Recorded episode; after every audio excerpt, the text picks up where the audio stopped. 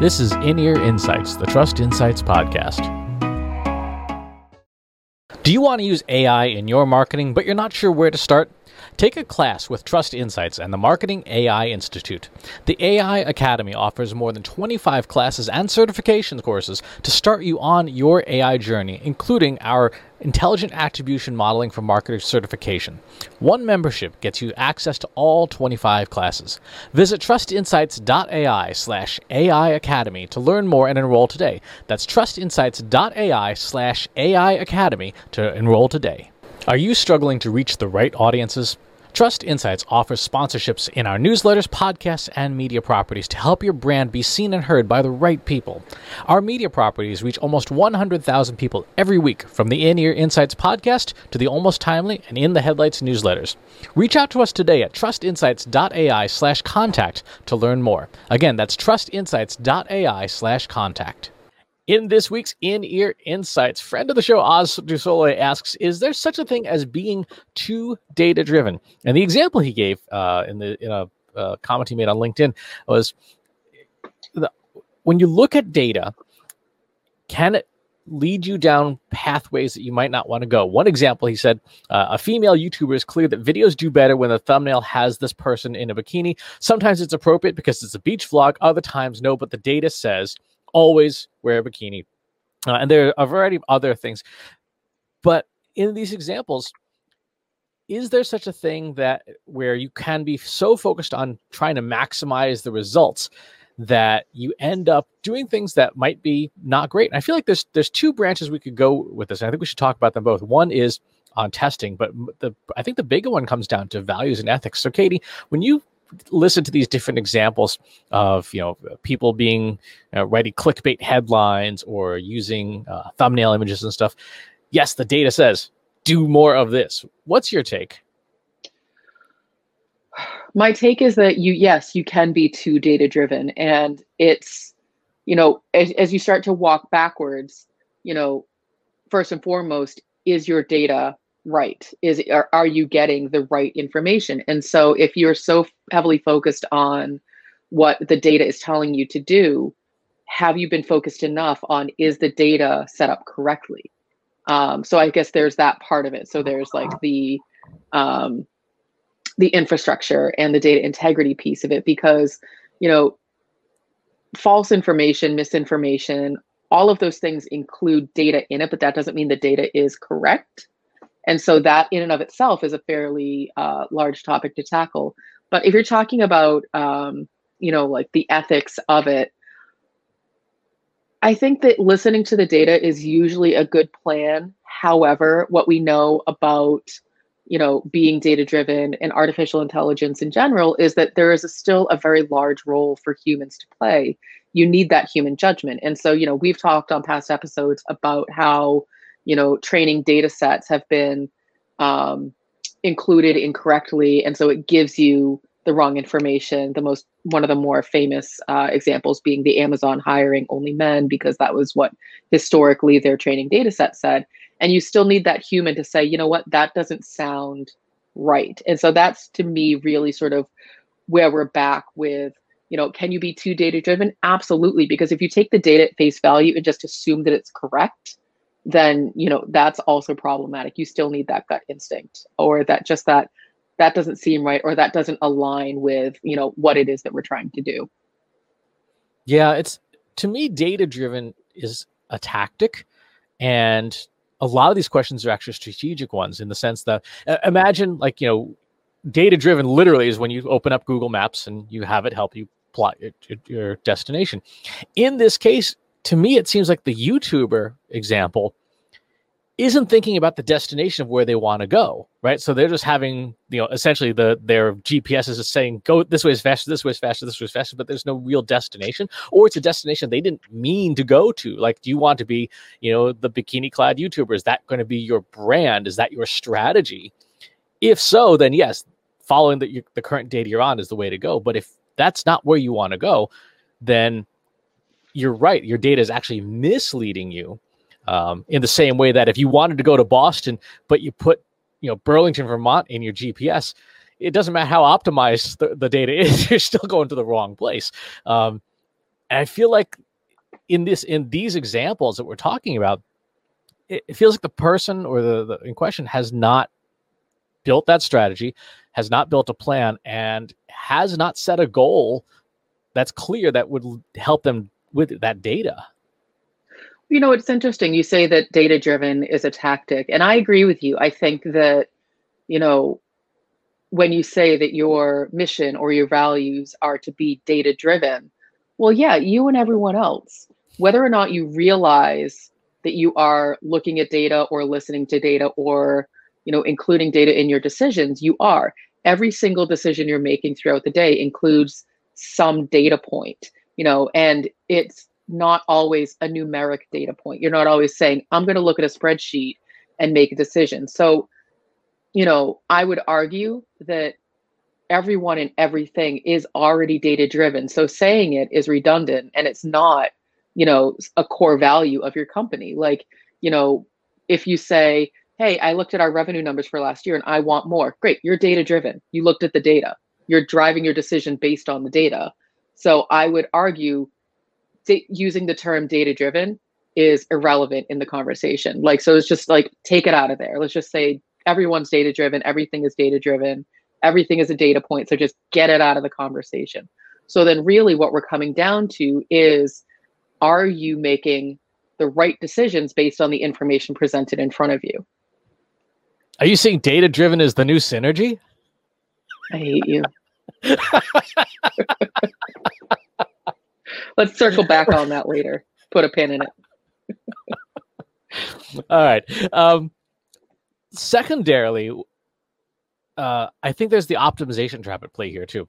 Mm-hmm. And this is something that a lot of folks who do A B testing should be aware of. And what it means is that if you are constantly optimizing, which you know we recommend you should always be you know optimizing and, and trying to improve your results, uh, what can happen is that you end up optimizing for a, an ever smaller part of your audience. So if uh, you have two versions of a creative, A and B, and A wins by sixty percent, great. Now you optimize for A, and the next time you do a test, you have C and D. Um, and C wins by five, you know, fifty-five percent. Now you've you've not taken 55% of your audience. You've essentially taken 55% of that 60% from A. And so you keep getting almost pinned down into this this niche of this is what the data says. But again, you've lost sight of the the goal and you actually create an increasingly larger pool of people you've pissed off along the way uh, because you're like, oh yeah, you're even though you know 40% was the loser in this, that's still 40% of your audience. So in these examples of you know, should you wear a bikini all the time because it's uh, it's you know what the data says? You're not introducing anything new into the testing so that you can see maybe this isn't the best thing or maybe there's there's some additional context so one of the things that in machine learning that is uh, really important for for coders to understand is you need to do what's called perturbation testing where you add in five or ten percent net new things that we're not that you know that are explicitly excluded from the optimized pool so that you can test to see hey maybe this new thing we're trying on the side here actually performs better than the you know the 80% of the, the pre-optimized data that we started with. That way you can constantly find out oh there's a new thing here. Uh, real simple example if you're on amazon and you're shopping and and you know this happens after a little while you, you're shopping for i don't know new slippers and suddenly your you know your whole feed of you might also enjoy becomes you know variations on slippers right? But you'll notice as you do that um, Amazon will t- uh, toss in like, hey, a lawnmower, right? Uh, or uh, other things that are related to other interests you have, but they're they're testing to say like, are you still on the slippers kick, or have you changed your mind? Like now you you're looking at books, or now you're looking at you know uh, various versions of hot sauce. That testing allows you to figure out, oh, this isn't just a one trick pony. Whereas it sounds like in a lot of these examples, there's not enough testing going on, and so these marketers are ending up as one trick ponies uh, as opposed to constantly testing their audiences. And that to me also feels like not only a lack of strategy, but it also feels like a lack of awareness about how testing and optimization is supposed to work. I think it's testing, and I think you're right. I think the other piece of it, um, because as you know, digital marketing, like you need all of the things to, working together, is are you even getting your stuff to the right audience? And so, you know, I'm looking at these examples and it says, you know, a female YouTuber does better uh, when her thumbnail when she has a bikini on. Well, I don't even know what the thing is that she does. She could just be, uh, you know, reaching people who like to see a woman in a bikini. And so it doesn't matter what it is that she does, she's already reaching the wrong audience. And so I think that there's a lot of, you know, audience analysis that also has to go in with it. You know, um, this person who asked the question, Oz, said that my most popular blog post was a tongue in cheek and deliberately used as clickbait. Well, I don't know what the thing was about, but obviously it attracted a lot of people who may not even care about the thing that he was trying to write about. And so testing uh, is a big part of it. So obviously, don't just do one test.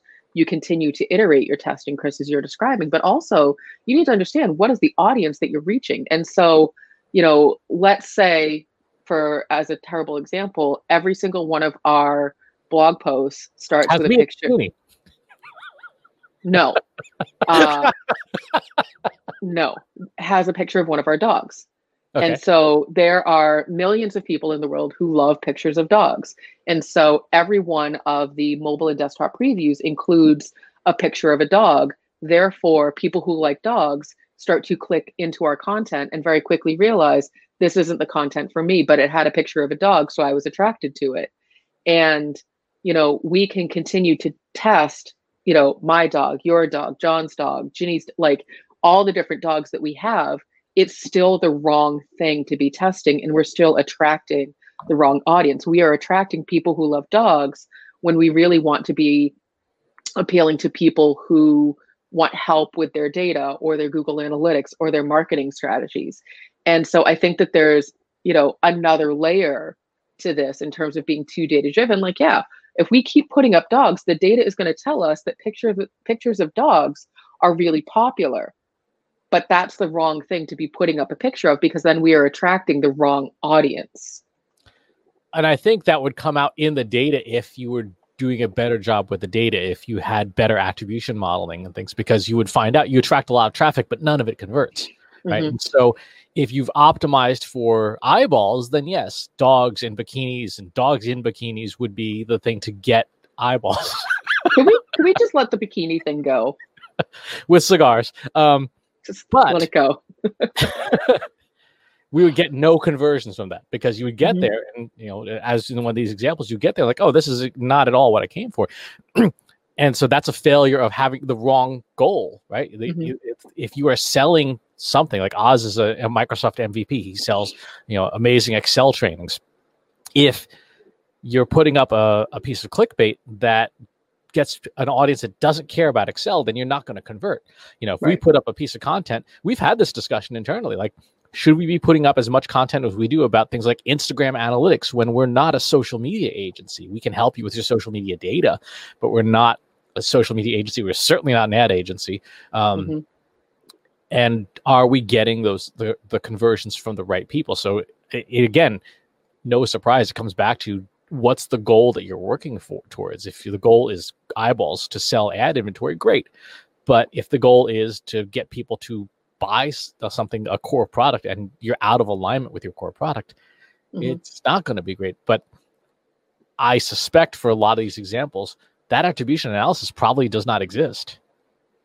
It doesn't um, i would say that it definitely doesn't and we know from the work that we've done that there's not a great out of the box system that does the kind of attribution analysis, Chris, that you're talking about. So, you know, out of the box, Google Analytics does offer attribution analysis, but it has limitations to what it's able to do and what it's able to uh, show you in terms of what's happening within your data. So it does a great job of first click and last click click attribution. And depending on the type of company that you are, that might be fine.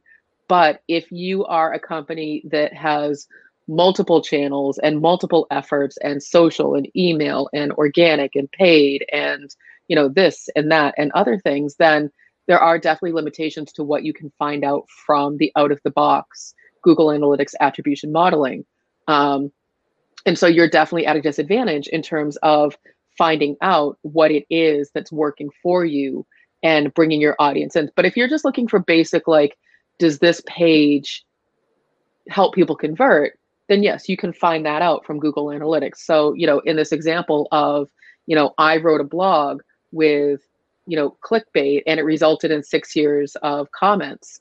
Well, I can probably make this strong assumption that it drove traffic, but nobody converted because of it, because it was clickbait and you were luring people in to read the thing. And they were like, hey, that's not what I wanted. And so those are easy ways to determine is the content that you're putting out there doing what you want it to do? So, Chris, in your example, we could drive more traffic to our website by posting more about Instagram, TV, and other social metrics, and people would convert. But then we would have to sit there and say, but we don't do social media.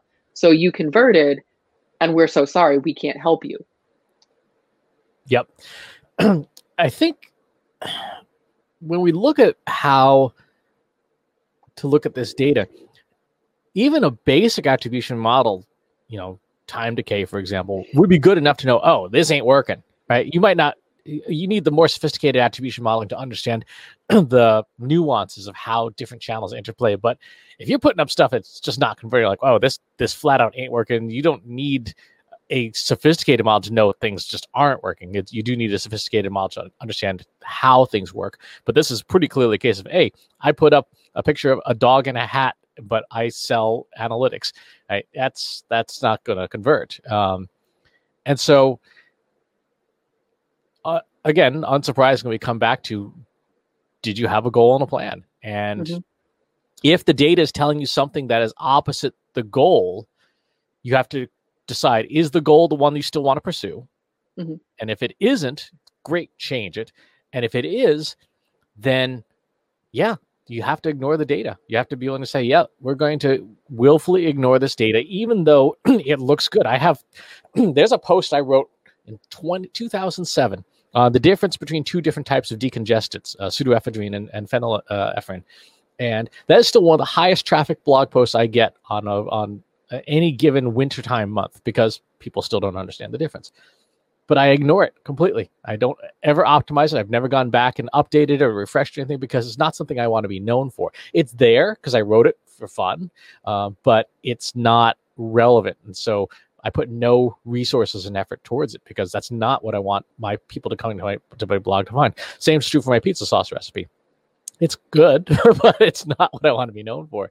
So to kind of circle back and wrap up on all this, if you don't have a goal and a plan, yes, your data can mislead you. It can take you in places you may or may not want to go, and um, you will always end up if you if you don't have a direction, you'll always end up you know sort of the lowest common denominator, whatever your audience is.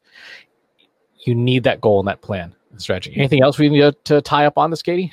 You need the goal and the plan, and you need that human interaction with the data. The data standalone doesn't make decisions. You know your audience, you know your company, you know your goals.